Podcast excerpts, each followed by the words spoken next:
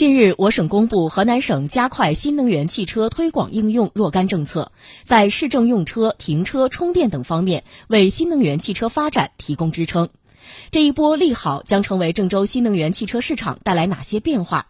上午，记者走访了新能源汽车城和奇瑞、江铃等多家新能源汽车 4S 店，发现前来咨询的顾客并不多，市场交易较为冷清。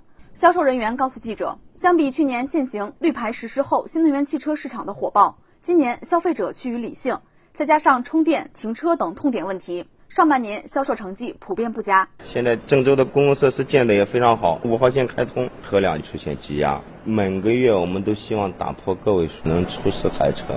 今年没有去年卖的多吧？像我这个店吧，一个月就是几台车吧，比去年同期销量减少个百分之二三十吧。快充桩充电不方便，小区没有公共充电设施，物业不能及时给他们建桩。这也制约了一部分消费。新能源汽车想要更加普及，基础设施建设必不可缺。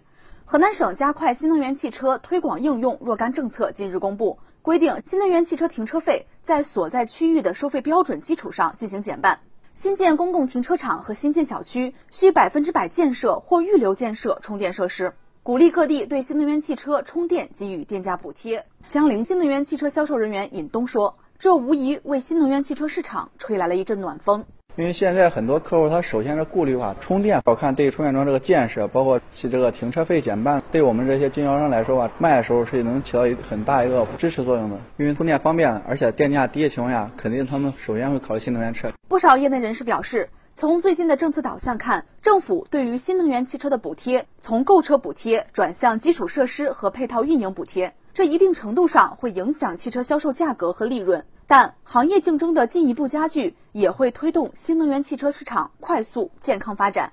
他们对此充满期待。倒逼车企进一步下降整个车成本，而且提升这个车技术。现在的话，国家把这部分钱拿来建充电桩，近两年之内充电桩建设普及之后，新能源肯定是有个增长期的。